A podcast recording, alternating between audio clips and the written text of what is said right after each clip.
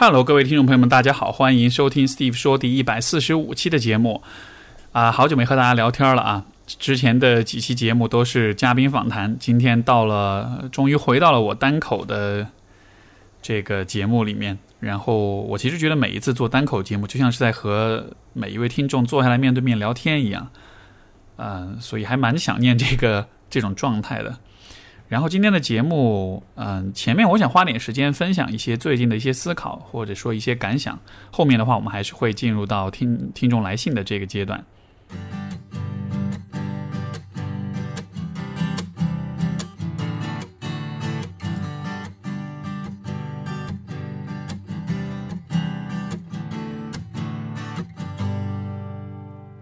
我想分享的是什么呢？首先就是跟大家。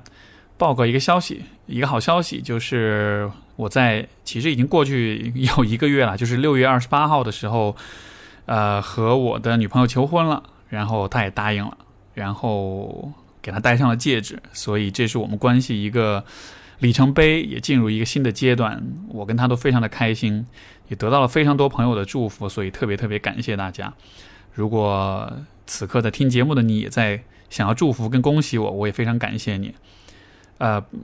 当然，我今天来不是来撒狗粮的，而是说我其实想从这个，呃，这个求婚这个体验，包括我们的关系当中去分享一个，我觉得还蛮有趣的事情，或者说一种体验是什么呢？啊，用两个字来总结，就是臣服。呃，为什么是臣服呢？呃，请允许我稍微把这个话题扯得大一点啊。首先就是，其实我们生活的社会是一个。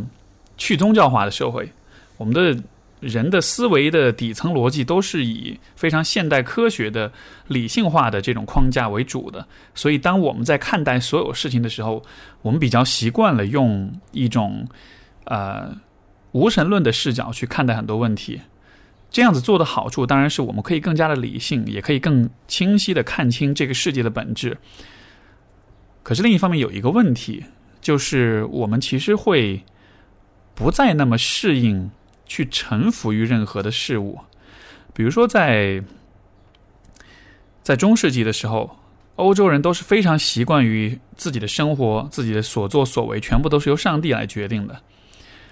啊，这样子听上去，在现代人听上去会觉得这很不可思议，或者说是让人很难接受的，对吧？因为每一个人其实是希望。自己的人生全部都是由由自己来掌控，而不是由别人来告诉你的。所以，当我们今天去讲臣服的时候，可能许多人会感到不是太舒服，或者有点莫名其妙。我其实一我其实一直以来也是带着这样的一种心态在看待这个世界，就是我觉得一切都是可以为人所掌控，不一定是掌控，但至少说我们能够去知道、去了解、去理解是怎么回事，然后我们多多少少能够做一些。调节能够做一些微调，嗯，这样子的话，我们多多少少对所有的事情都是有所把握的。然后带着这样一种视角去看问题的话，我们就很难去允许自己臣服于其他的一些事物。在我的感情当中，这其实是一个给我带来一个就带来很很大启发的一个体验。因为以前，因为我是一个。自尊心也蛮强，然后也可能是因为性格，也是因为我的专业，所以在亲密关系里会有那么一些容易比较自以为是吧，可以说，呃，是是比较有这样一种倾向的一个人，所以我在关系当中会的确是会比较多的想要去去把握、去掌握这个关系。就不一定是强势，但是我是相信说我的思考跟判断，包括我去选择的沟通方式，啊，相处方式，我认为应该是相对比较合理的。这个说说的难听一点，其实就是比自恋程度比较高一点哈，对自己比较有信心，所以说会觉得呃自己是很懂的。现在可能许多朋友读了许多亲密关系的书呀、文章呀，然后可能脑子里有了很多的理念，有很多的理论之后，可能也多多少少会有一点点这种这种感受，就是你也会对自己在人际关系或者亲密关系里的想法是有比较容易有那种自我为自自以为是的那种那种感觉。当然，我不是在批判这种自以为是，因为确实是需要学习，这没有毛病。但是我的点是在于。我的感情让我发现，其实人不能只有这个部分，你不能只有自以为是的部分，因为一个很真实的体验就是在两个人的关系里，你的 ego、你的自我、你的思考的理性的这个部分，它扮演着很重要的角色，对方的这个部分也扮演很重要的角色，但是这不是唯一的存在。两个人的关系当中，除了我们两个的自我以外，其实是有另外一个东西的。那个东西是什么呢？我比较难去描述，我姑且把它称作是，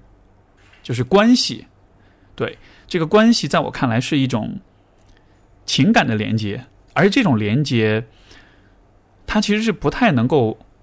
被两个人的意志所主导跟左右的。它更像是一种存在于我们两个人之外的，比我们俩更大、比我们俩更高的一种东西。这个感觉是怎么来的呢？我们的关感情当中，其实有过很多这样的时候，我们能够很清晰的体会到有一个存在于我们之外的一个，嗯，一个情感连接。然后，在我跟他求婚的时候，这种感觉其实尤其的强烈，因为当时我在手机上写了很长一一段话，一边念，就是我跟他念念这个话，念完了之后，我跟他求婚。我一开始我写好这段文字之后。因为反复改了很多遍，所以这个文字我在看的时候已经有那么一点点失去那种新鲜感了，就不是第一次念的时候那么兴奋、那么期待了。有一点已经比较熟练，然后呢，心情也比较平静了。所以我预期我在念的时候可能会是比较淡定的吧。但实际上，当我真正到了那个时候、那个场景之下，我们双方的父母也不在在身边的见证着这个过程，然后我把放了一首背景音乐，也是我们俩的。一个充满回忆的一首歌，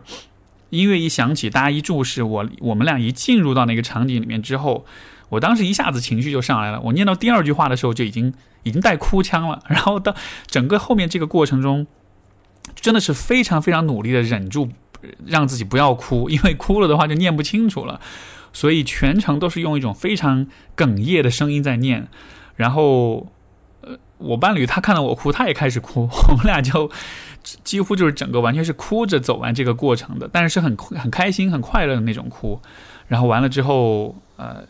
这个过程结束之后，我其实回后后来回想起，我们也聊过。然后他就说很奇怪，就觉得在那一刻就好像我们两个都进入了一个很想要哭的状态。然后那种感觉就是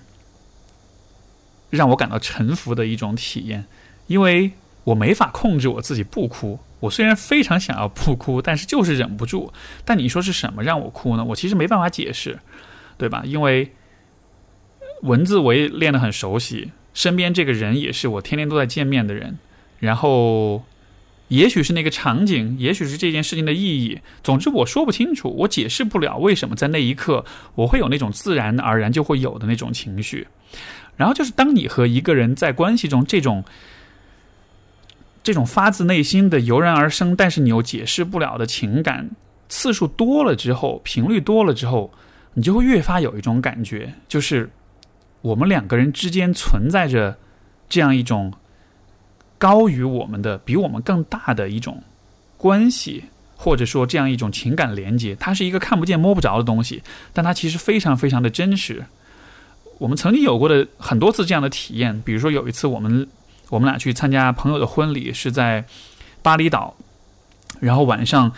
呃，活动结束之后，我们俩出去散步。当时就拎了一瓶酒，我们俩走到那个沙呃海边沙滩上，然后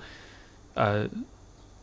几乎是一片漆黑，有一点点的光，所以大概能看见海，大概能看见远方的有一点点云，好像是有一点月光。我记得，我们俩就坐在那个海边，然后。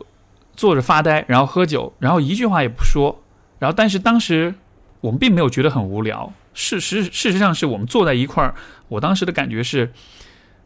我和他，我们坐在这个沙滩上，吹着风，听着海浪，然后那一刻就有一种感觉，就是天地之间就只有我们两个了，就还不是说只是一种很甜蜜。然后一种很幸福的感觉，因为其实一片漆黑，那个海，然后什么也看不见。说实话，有一点点吓人，有一点点就是，那种黑暗跟未知的那种感觉。但当时的那个感觉太强烈了，就是天地之间只有我们，所以当时我坐在那儿，我就我就流泪了，而且就止不住的流。然后他好像也流泪了，因为他说他其实也感觉到这种那种天地之间只有我们的感觉。我们在关系里其实有过好多次这样的体验，就是当两个人坐在一起，然后我们停止了用理性去思考，我们停止了去交流、去啊推理、去判断，我们只是坐在那里，任凭自己内心的情感流露出来的话，就能够一起体验到一些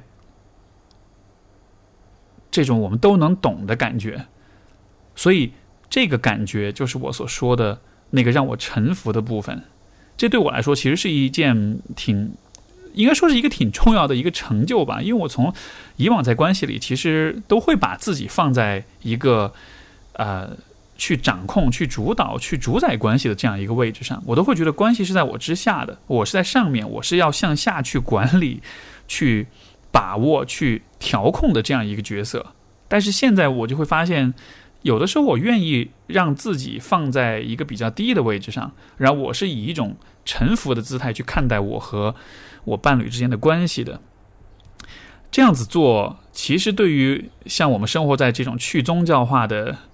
呃没有信仰的社会当中，一开始会不太那么习惯，会觉得怪怪的。但我其实是觉得，如果你有过这样的体验之后，你会发现，它能带来一种安全感，它能带来一种，就还不是说那种不会出轨的安全感，而是那种，如果我有失控或者不知所措或者绝望的时候，我是能够依赖这个关系的。这个关系它比我更大，它不受我的掌控，它它比我更有力量。所以说。有了这样的体验之后，我反而是觉得对关系感到更加的安全，而且这种体验是很美好的。我觉得对于亲密关系当中来说的话，嗯，它能让你们的关系更深刻一些，让更有意义一些，能够让你体会到一些就是超越了世俗的每日的生活，嗯，柴米油盐。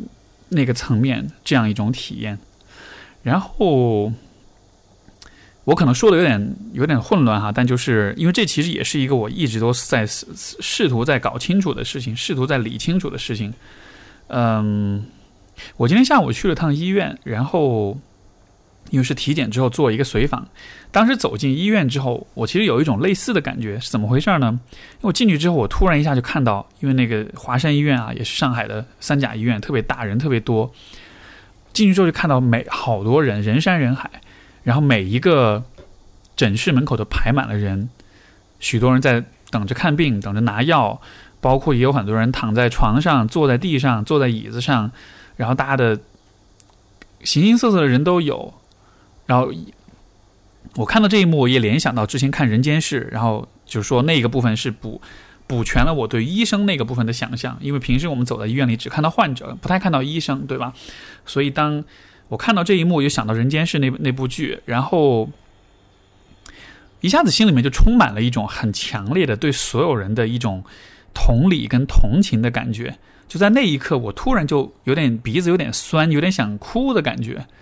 这是这也是以前我没有过的体验，但是回想起来，我觉得那种体验是在告诉你什么呢？就是你和所有这些陌生人之间，其实也存在着一种你无法去掌控、无法去理解、无法去清晰描述的一种连接。这种连接其实就是我们和这个世界、我们和每一个人之间的连接。平时可能我们忙于生活、工作，包括可能忙于看病，所以其实不太注意到这种感觉。但是有可能，或者说一定很确定的一件事情，就是这种连接是存在的。我们和每一个人都能够有这样的一种连接，只是大多时候我们不去注意它，我们不去看到它，我们只会在一些特别的时候，比如说在医院里面，这样一个每一个人都很脆弱，你能够理解每一个人都会有他的困扰跟烦恼，在这样一个环境之下，那种连接感就会被放大，就会被呃激发出来。或者说我们对于这种连接感的敏感度就一下会被提升很多。这种连接感还有一个我觉得很显著的一个体现是在什么地方呢？是在墓地里。我不知道大家有没有过在墓地里，就是啊沉思或者独行的那种体验啊，那种感觉是非常的 powerful，的是非常强大的。因为当你走在墓地里的时候，一开始你会感觉到墓地是非常安静的，是非常宁静的，有着一种就是外外部世界不具有的那种宁静的感觉。然后你在里面待久了。我觉得那种心情是非常非常的微妙的，就是虽然你周围都是已经逝去的人，但是像我在这个墓地当中，周围这些墓地里躺着的人，我其实都不认识，我也不知道他们是谁。我唯一知道是我去看的已经家里过世的老人，对吧？但是我就也能体会到这样一种，就好像和所有这些人都会有一种连接感，就是有一种。并不是那种说啊，你们死了，你们好，你们好惨，我我可怜你们，而是说就你们死了，我还活着，但是我知道我们都是会死的，所以那种都是会死这样一种生命的有限性，会让我看到我和每一位躺在这里的人其实都是一样的，而这种共性，这种一样的感觉，会让我和所有的人都会有一种连接感。扯的稍微有点远哈。嗯，想要表达的意思就是说，我是鼓励大家，就是对于人际关系，对于我们和别人的这种，不管是伴侣、家人还是朋友，包括所有的陌生人，我鼓励大家有一种更谦和的心态去面对，就是我们需要去啊，去发现那种能够让你臣服的那种连接感，这种感觉有的时候可能是。和你的伴侣当中那种花了很多时间逐渐积累起来的亲密，也有的时候可能就是两个陌生人之间那种一瞬间的很微妙的一种连接感。我觉得这种感觉是特别美好的，它能够让我们在一瞬间暂时放下，嗯，我们对自己所有的责任，暂时放下所有的这些重担，暂时放下那种生命不能承受之轻或者之重那种。嗯，因为自由意志是很是很沉重的，对吧？我曾经打过一个比方，就是如果你站在一个悬崖上，能够阻止你跳下悬崖的只有你自己，所以这其实是非常重的一个责任，对吧？所以当我觉得我们能够去体验到那种连接感的时候，我们可以，我们就可以暂时的放下这个很沉重的责任，然后呢，可以得到一丝暂时的一丝的。轻松和释然和那种安全和那种被包裹、被拥抱、被呵护、被爱的感觉。这虽然说的可能是一个比较玄乎的东西，但是也许你能够理解我在说什么，或者也许有一天你会遇到这样的事情。我觉得到了那样的场合之后，千万别害羞，千万别觉得臣服是一件绝对坏的事情。在这样的场景之下，臣服是很美好的。好吧，我唠叨了不少，所以我们接下来听听看大家的听众来信。我们今天的第一封信来自一位啊，我们就叫他陈好了。这位朋友，他说：“我是一个刚毕业工作的学生，上半年我在现在的企业入职面试最后一轮时遇见了他，当时是一个二进二的面试，本来是三进二，但是第三个人放弃了，没有参加。面试结果是我被录用了，而他却没有。”我觉得我抢了本来属于他的位置。我是一个新人，作为应届生来面试，而他已经在这个企业里有了几年的工作经验。这次面试对他来说更像是一个啊同企业内的转岗。我入职之后，我们会在工作上有不少交集。我总觉得好像我对不起他，于是，在第一次有交集的时候，我就刻意示弱，拿一个自己本来也会的问题去请教他。之后每次交流都抱着学习的心态，毕竟我是一个新人。然而我不知道是不是我自己心态的问题，每次都会觉得他很冷漠，对我很不友好。有时候我发微信询问他，不是一句话被怼回来，啊，或者得等几天才能得到回复。呃，我也告诉自己是他太忙了，或者我问的问题太愚蠢了，又或者其实人家并没有。啊，表示不友好，是我自己太多心。但这样的心态很影响我在我和他在一起工作时的状态。我也知道没有必要这样，但还是做不到。我不知道该怎么办。这样的问题，我觉得从比较表层的来分析啊，可能就是说，在职场上当中，其实这种利益的冲突或者是这种竞争，永远都是存在的。就算这一次你们面试没有出问题，但当比如说假设他面试也成功了，录用了，两个人在一块工作。以后还是会遇到其他的层次或者其他方式的竞争或者是冲突，所以就是在职场上，我觉得这种竞争跟冲突是永远都会存在的，所以并不需要去因为一个面试而觉得好像是你对不起他，或者你你你你你伤害了他或者怎样的。呃，工作总总体来说，我觉得它就是工作，比较尽可能少的去呃在当中投入情感上的这种啊。就是尽量少投入情感吧，我觉得这这可能是一个比较合适、比较理性一点的方式。你跟同事间的关系，如果太多的情赋予太多情感，或者说太个人化，包括私交太深的话，其实无论如何都是会影响到工作的。当然，这是比较表层的东西啊。我觉得更深层，我看到一个问题就是，好像这个这位朋友是对自己比较容易有自责、有容易有负罪感的样子，会觉得好像因为这样一件事情，其实要非要说责任的话。我觉得这责任并不在你，对吧？如果他没有进，他没有被录用的话，这一定是因为是由你引起的吗？我觉得任何一个有理性的人都不会把这个问题归结于是哦，你把他的饭碗抢了这样子的，因为这本来就是一个竞争，本来就是一种啊筛选。我们看的是呃这个职位的合适程度，每一个人的能力、天赋或者是资历等等等等，所以。这样的结果是有它的意义和合理性在那儿的，但是即便如此，你还是对自己产生了这种怪罪、啊愧疚的感觉。这其实是我觉得很有意思的一件事情，就是我们可以想想看，为什么人们会有？为什么有一些人会很容易为那些其实不需要他们负责的事情感到自责、感到愧疚呢？这种自责跟愧疚是否说明了？你这个人自己，你自己的内在结构，你的自我的这个结构是不稳定的呢？你的这种边界可能是比较模糊的，或者说你很容易被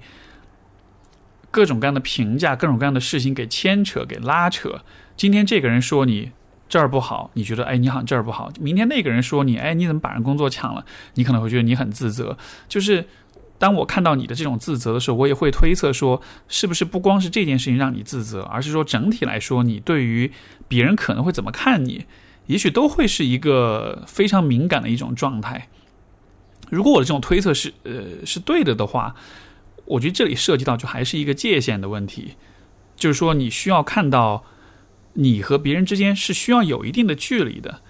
因为现在你在做的事情是你在情感上和这个同事靠得太近了。近到说你需要为他没有拿到这个位置而感到负责任，对吧？如果比如说他是你的很近很近的好朋友或者是家人，我觉得能有这样的情感是一件就还挺挺关怀、挺亲密的事情。像我们很亲近的人，他们有一个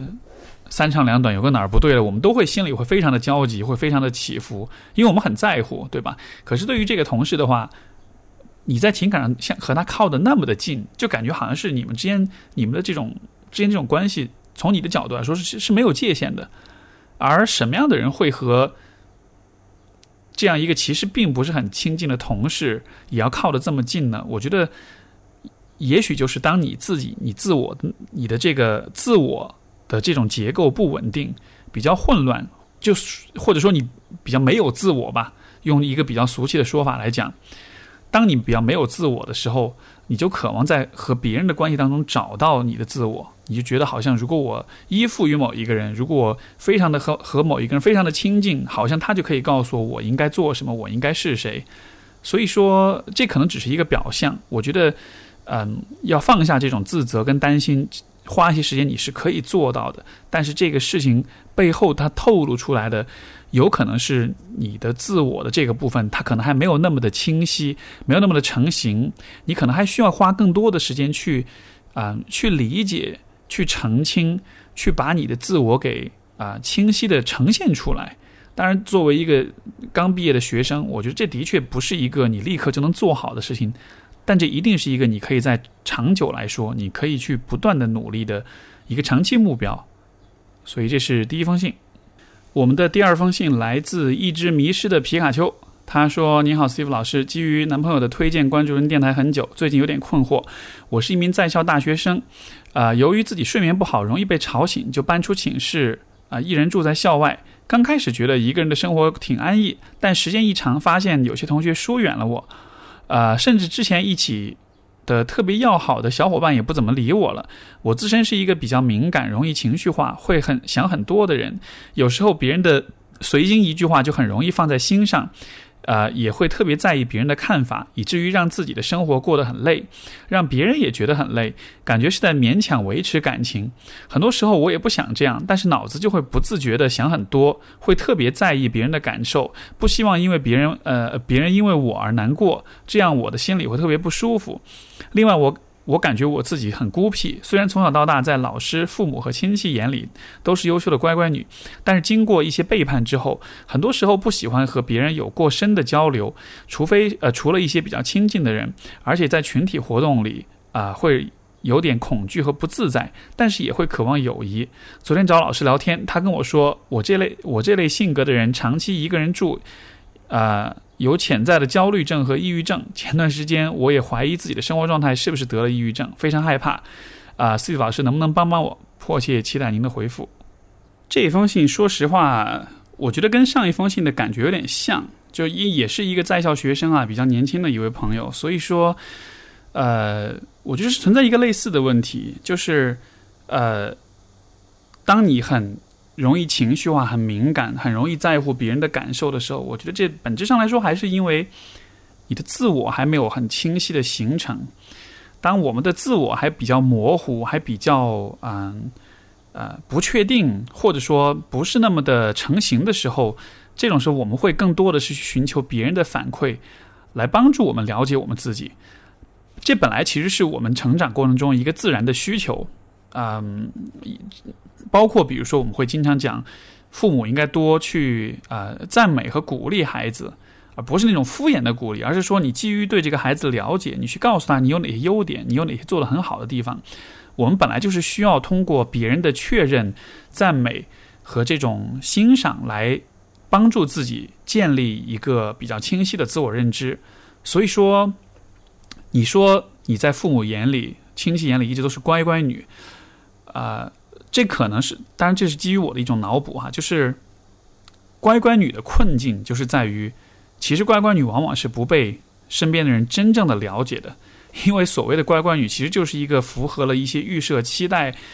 呃，一个面具，对吧？我们在学校里面那个评价体系是很清晰的，就是成绩好就是就是优秀，成绩不好就是糟糕，所以说当你成绩好了。然后父母就会夸你是乖乖女，老师就会觉得你很是很优秀的。可是问题就在于你的这一个部分的优秀和你这个人是谁，和你这个人有什么特点，有什么独特之处，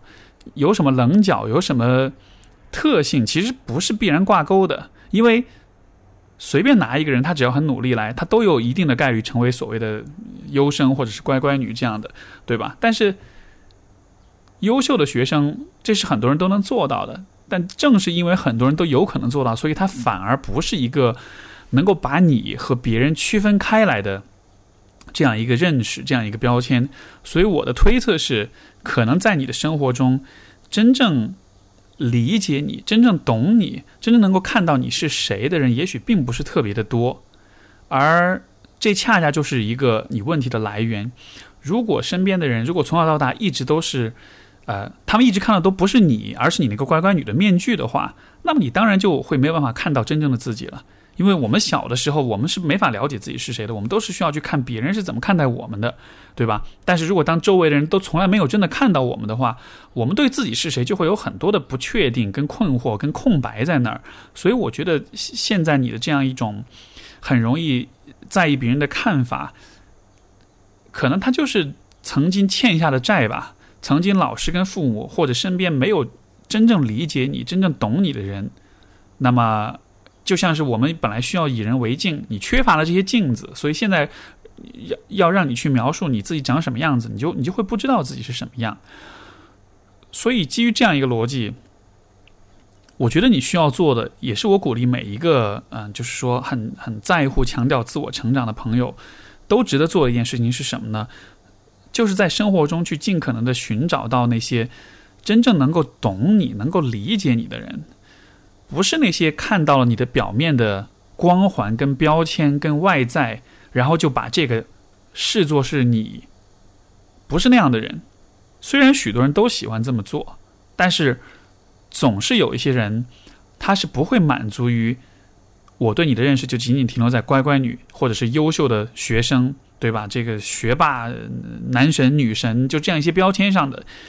有一些人他是愿意，就是说，透过这些标签去看到你真，你到底是一个什么样的人。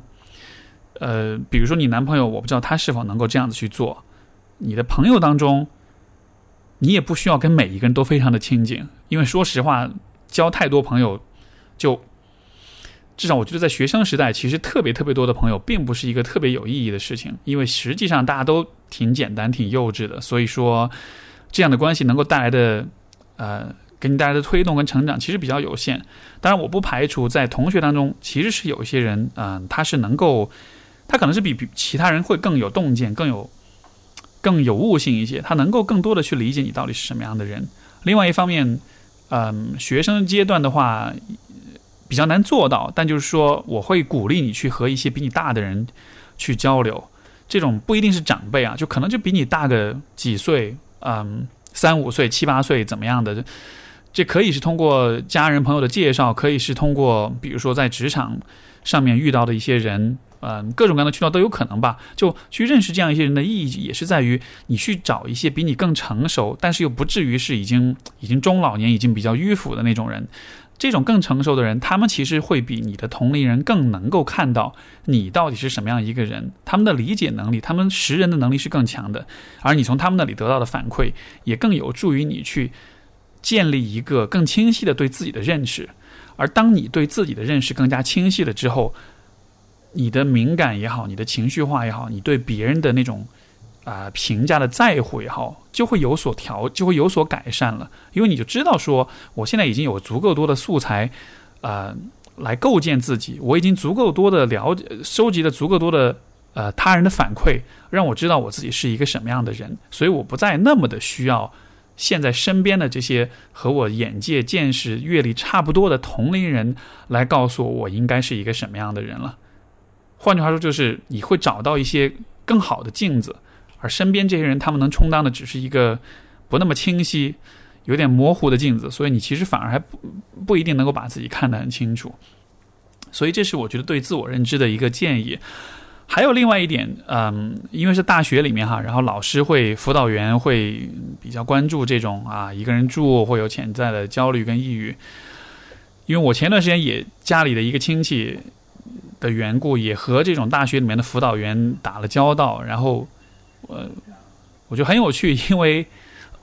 辅导员他是站在学校的立场，然后学校其实最紧张的一件事情就是自己的学生出现心理上的问题，尤其是出现抑郁症，出现这种会伤害到，哎，会会危及这个人身安全的疾病，对吧？每一个学校都特别特别怕有自己有学生自杀，因为这个对于。呃，校方来说是一件特别麻烦的事情，所以许多的老师、辅导老师他都会很强调说，你是不是有抑郁症？如果你有了抑郁症，就会把你盯得很紧，然后会各种严查，包括也会跟家长沟通，也会把自己的这个责任撇得很干净啊。你看，我们已经说了，你要注意，你要去看病，如果出现什么问题，对吧？潜台词就是说，出现什么问题是你自己负责，因为我们需要做的已经做够了。当然，我不是在吐槽吐槽这种呃这种办事方式哈，我觉得也非常能理解。作为大学辅导员，作为老师，作为校方，肯定是呃怎么说呢？换了是我，可能我也会很想要尽量避免这样的麻烦产生。但是，我觉得从这位年轻朋友，从所有的学生们的角度来说，嗯，这样的老师辅导老师可能会很强调说你是很有，你是不是有抑郁症或者是什么？呃，就他就他这样的评判是有他的呃潜在的目标和利益在当中的，所以我觉得这样的一种评价不一定是非常的客观的。但是既然你自己感觉到自己可能有些问题，可能比较好的方式还是寻求一些第三方的中立的呃权威来去做这个判断，对吧？精神科医生也好，呃，当然抑郁症的诊断肯定是精神科医生是唯一的权威了，法律上来讲。嗯，也可以通过一些在线的这种诊断的平台去做一些咨询。总之就是去去求助，然后去和专家权威去有一个交流，看看自己是怎么样一个状况。嗯，另外一方面就是，我觉得也要看到一点，就是我们在学生时代，在年轻的时候，其实会有很多困扰，会有很多的问题，会有很多不完美。但是，我觉得在相当程度上，这些问题的存在是怎么说呢？虽然它都是需要值得我们去努力改善的，但是很多问题的存在是我们没法掌控、没法避免的。我们需要，因为当你年轻、当你还不成熟的时候，就是会有很多问题。所以，这并不是你的错，这并不是你做的不好，这只是可能在曾经的成长过程中，你缺失一些东西，你有些东西是欠了债。现在是需要补上，对吧？比如说我们刚才讲的，别人对你的这种理解，这个部分一直很缺，就像是你的身体缺了某一些关键的养分，缺了某些重要的维生素和矿物质，你就会有点不健康，就会有点出点出点小毛病。所以你需要做的就是补上这些部分，先搞清楚你缺了哪些，然后再去补上这些部分。就像我们，我我前段时间体检也发现比较缺维生素 D，所以会导致一些问题。我现在想，OK，那赶快去补就好了。嗯，对，所以，所以这是我觉得我们在成长过程中，嗯，不需要把这样的一种问题当做是自己很失败、很糟糕的一种证明。你只是需要好好补一补而已。希望这样的说可以让可以让你这个心情可以平静一些吧。好的，这是我们第二封信。我们今天的第三封信来自呃小米，他说。啊，你好，Steve，很高兴又在给你写信了。已经听你播客一年多了，七月份毕业来深圳工作了。我和这位男性朋友已经认识八年了。四年前他去美国读本科，我向他表白，但是没有得到他明确的肯定或否定。从那以后，我们陷入冷战的状况。最近半年，因为一个人在深漂，很孤独，很思念这位朋友。啊，很病态的默默翻看他的社交动态，然后脑补各种他的想法。一方面觉得现在我在人际能力上已经成熟了很多，可以冷静理性的处理了；另一方面又因为表白之后多次的冲突，啊（括号都是在微信上）（括号完），很焦虑。假如又由于我的情绪激动，让关系更加僵化，不敢主动联系，很痛苦，也讨厌这样的自己。期待你的回复。这个问题其实联系到我刚刚一开始那段独白哈，讲到就是说，这个情情感连接是一个高于我们的存在。呃，如果联系到这我的那样的一个理论的话，来看你这个问题，我觉得你就你需要看明白的一点就是，你和他的关系当中也存在这样一种高于你们两个个体的这种存在，你们两个之间会有一种特定的关系动力，会有一种特定的呃情感上的一种连接，但这种连接。它呈现出来的样子显然不是恋人之间或者潜在的恋人之间会有的那种感觉，对吧？它会让你冲突，它会让你情绪激动，它会让两个人的关系更僵化。换句话说，就有点像是这个连接是一个，可能你这一方是想要靠近的，而他这一方是把你推远的，这样一个关系的状态。如果我们把它看作是一个高于你的一个存在的话，我觉得你是没有办法去掌控它的，你是没有办法去。嗯，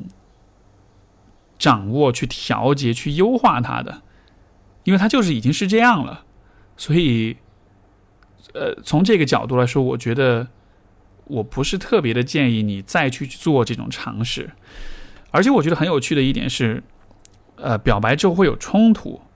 会让你情绪激动。具体来说，我不知道是什么让你冲突，但是我想象。如果和一个人的交流当中，你会有如此强烈的反应的话，那么一定是因为这个关系当中的某一些部分，它是，嗯，对你是有一种很明确的一种推远或者是拒绝，啊，甚至可能是一种伤害的，或者说他可能触到了你某一个受伤的部分，所以你的情绪很激动、很僵，呃，包括关系会变得很僵化。因为通常来说，我们就是。比如说和一个人表白被拒了，可能是比较失落，是比较嗯呃，也许是比较丧气、比较失望的，但是不至于说是很激动，呃，包括产生冲突，对吧？所以说，我觉得你或许可以以你的这种情绪激动的这种冲突为切入点，去看一看为什么你的反应是这个样子的。因为我的推测是，也许这个男生可能比如说外形你比较喜欢，或者他某一些方面的特质比较吸引你，所以虽然你不是那么了解他，但是呃，或者没有很多的时间真的在相处跟互动，但是你很喜欢他，就是那种喜欢可能是基于你的一些脑补、一些想象，对吧？但是这个冲突的感觉，它其实在告诉你的是另一个信号，就是不对，你对这个人的判断，你对这个人的喜欢，其实是有很大的盲点，是有很大的误区的。你需要去正视这一点，而你在做的事情是，你会把你的这种冲突归结于是人际关系、人际能力上还不够成熟，所以你想要通过提升自己的人际能力来减少这种冲突。但是我的点就是在于。这种冲突，它也许不和你的人际能力没有关系，它也许是一个像我前面讲了，这种反应来自于一个高于你的存在，它来自于一个你们情感连接当中某一些不可知的、难以描述的部分，这个部分给出了你反馈，告诉你这段关系其实不对，所以现在你打算做的是什么呢？用更成熟的方式去和这个人相处吗？但是当你这么做的时候，你看，这就是我前面讲的，你你就没有臣服啊，你你其实就是在试图去推翻，嗯，这种其实本来已经很清晰的这种反馈。但我也不是说我们应该对一个关系所有的方面都臣服，但是只是，啊，这个也很难界定吧？就是臣服到底是什么？因为我自己对这个问题的思考也没有特别的全面，但是我只是有这样一种感觉。就是当我们试图用自己的能力和技巧和方法和理性的这种呃思路去破解、去优化一些东西的时候，其实你就 miss the point，你就错过了重点了。因为这里的重点也许不是你的能力，你有没有做做好的问题，而在于这个关系本身，它已经给了你一些信号，这些信号以那种很强烈的情绪体验出，呃，就是呃表达出来了。对吧？所以就这个其实和我刚才讲的，我和我伴侣在一起，我们会坐在一起默默流泪，我觉得是同样的一个道理，只是说它表现出来的是相反的情绪。你和一个人在一块儿，你不需要说很漂亮的话，但你们俩可以共一起流泪，这就是这个关系在告诉你，你们俩应该更近。而如果两个人在一块儿，不论说什么，不论你多么成熟的处理，都会吵架，都会冲突，也就是说明这关系在告诉你，你们不应该在一块儿。所以希望这个角度能够帮到你。啊，我们今天最后一封信来自 Lisa，她说：“呃，Hi Steve 老师，我也听你播客很久了，很感激一直带来的帮助和启发。我现在在加拿大一所大学读哲学，大一因为课程比较简单，而且有学一些理科课程，所以成绩还算过得去。大二的时候，因为需要写很多文章和大量的 essay，但是我的语言能力并不是很好，我高二雅思写作只有七分，我觉得这种专业至少需要八分吧。”啊哦，括号完，一下子陷入绝望之中，不敢去上学，不敢见人，甚至不敢出门买饭。每天醒了就是哭，哭累了就睡，连窗帘都不敢打开。暑假的时候心态稍微好一点，慢慢学会接纳自己，但其实还是很厌恶。然后因为父母并不愿意让我离开这个名校，我的 GPA 也没法转专业，所以只能继续学文科。但是大三还是报了一些纯文科，一是觉得可能大二心态不好学才学不下去的，二是因为我真的很喜欢呃呃 humanity，就是嗯。人文学科，没想到还是一塌糊涂。尤其是我这样不自律且胆怯的人，根本没法在一个没有中国同学的地方完全靠自己。我现在很恨自己，觉得自己堕落，觉得自己该死。为什么不能做到每分每秒都在学习？为什么别人可以轻松得到高分，而我连，嗯，上课在讲什么都看不懂？为什么我会一开始发现自己不能胜任文科后，没有马上想办法，啊，而？而要到都大三了才找解决办法，为什么我这样的人要存在在世界上呢？我觉得自己真的太丑恶了，太差劲了。我甚至没有办法想象世界上有比我还差的人存在。我明明是通过优异的高中成绩，甚至被提前录取进了这所学校，为什么现在会变成这样？我身边没有一个成绩比我更差的中国人，无论是文科还是理科。我觉得自己不配活在这个世界上。对不起，我真的太负能量了。呃，首先很抱歉哈，就是这个信其实看到的可能比较晚，因为他写信时间是十二一八年十二月份了。这个，嗯，来信的朋友比较多，所以一直是堆在这儿的。我是在一点一点的在往前补这个欠的债，所以今天才读到十二月份的信。不知道这个 Lisa 现在是怎么样一个状态？嗯，我看到你所讲的这些，我其实蛮担心你的状态，因为这听上去像是一个还比较糟糕、比较呃。比较不稳定的一个状态。因为我理我非常理解，就是说你去国外留学，然后读了一个没什么中国人的专业，所以其实能够去交流的人也很少，又独自一个人在外面，然后可能遇到这样的打击跟挫败，而且可能是一个积累的时间比较长，而且比较难以去转变的一个问题。这种情况下，其实蛮容易抑郁的，蛮容易出问题的。当你说你很讨厌你自己，觉得自己该死啊等等，我都会怀疑。就这是疑似的抑郁症的一些表现吧。当你的情绪非常不稳定、非常起伏，有这种自杀念想，然后非常绝望的感觉，嗯，如果你现在还能听到我的节目的话，我蛮希望就是你能够去尽快的去求助。学校应该是会有心理咨询中心，包括这个精神科。像在加拿大的话，这方面的服务，我觉得。资源还是比较多的，我觉得会尽快去求助会比较好，稳定自己的状态，不要让自己就是走到一个更糟糕的一个状况上面去。第二方面就是，我觉得关于啊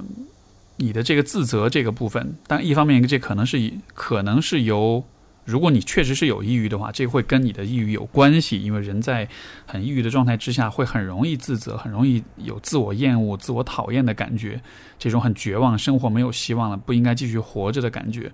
另外一方面，我不知道这是否也会是嗯。能够反映出就是可能你自己人格中一些比较深刻的一些问题，因为我不知道，呃，你你也讲到你之前是高中是成绩是优异的，但是我理解这种优异成绩其实并不能反映你是一个什么样的人，对吧？那么，嗯，当你看就是当你想到自己这样一个人的时候，比如在留学之前的阶段，你觉得自己是一个什么样的人？你会对自己有厌恶的感觉吗？当然，一种可能性是 这种感觉你从来没有过。一直是到了现在出来留学之后才会这样。如果是这样的话，我觉得，嗯，这或许是一种相对更好的状况吧，因为这说明这你的这种自我厌恶更多的是来自于，嗯，当下的这种情绪上的这种问题。但另一种可能性是，也许这种对自己的厌恶、自责、自我的攻击跟憎恨，可能是有一些性格或者是过往经历嗯塑造起来的。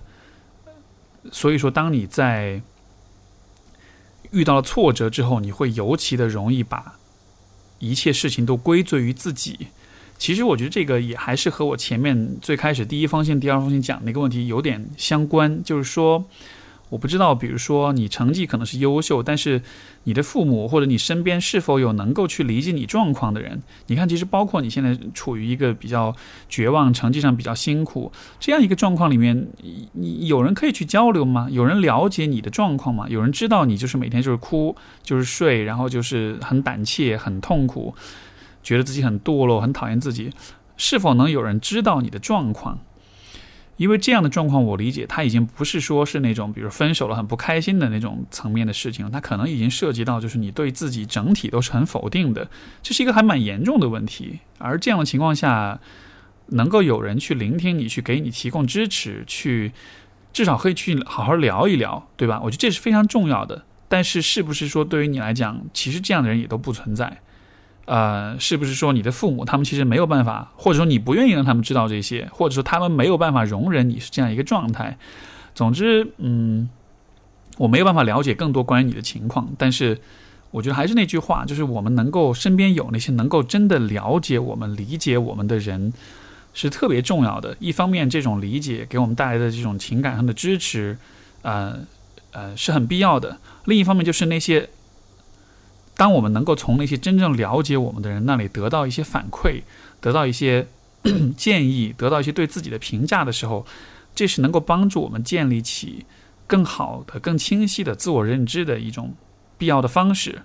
所以，你看，如果。你现在的成绩很糟糕，然后你也很怪罪你自己，然后这个时候也没有任何人，没有任何一个了解你情况的人来告诉你你应该怎么做，或者其实你哪些方面是 OK 的，或者你哪些方面其实是可以做得更好的。如果完全没有人告诉你这一切的话，你就会完全陷入在你自己的那个自责跟自我厌恶的那个循环当中，越陷越深。因为自自我厌恶，所以说没办法正专注学习，所以成绩更糟，所以更讨厌你自己。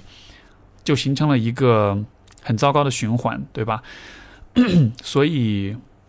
尽快的寻呃寻求帮助，以及看看生活中是否能有那些去理解和提供情感支持的人。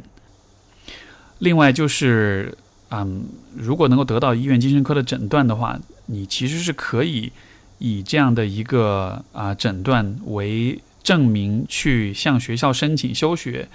或者是有其他一些处理方式。这个方面来说，刚刚刚才前面刚好也讲到哈，中国大学的这个处理方式，我觉得北美的学校高校的话，在这方面处理相对人性化一些，他会因为你的精神健康的问题，会给你一些比较嗯比较仁慈的一些比较宽宽宽大的一些处理。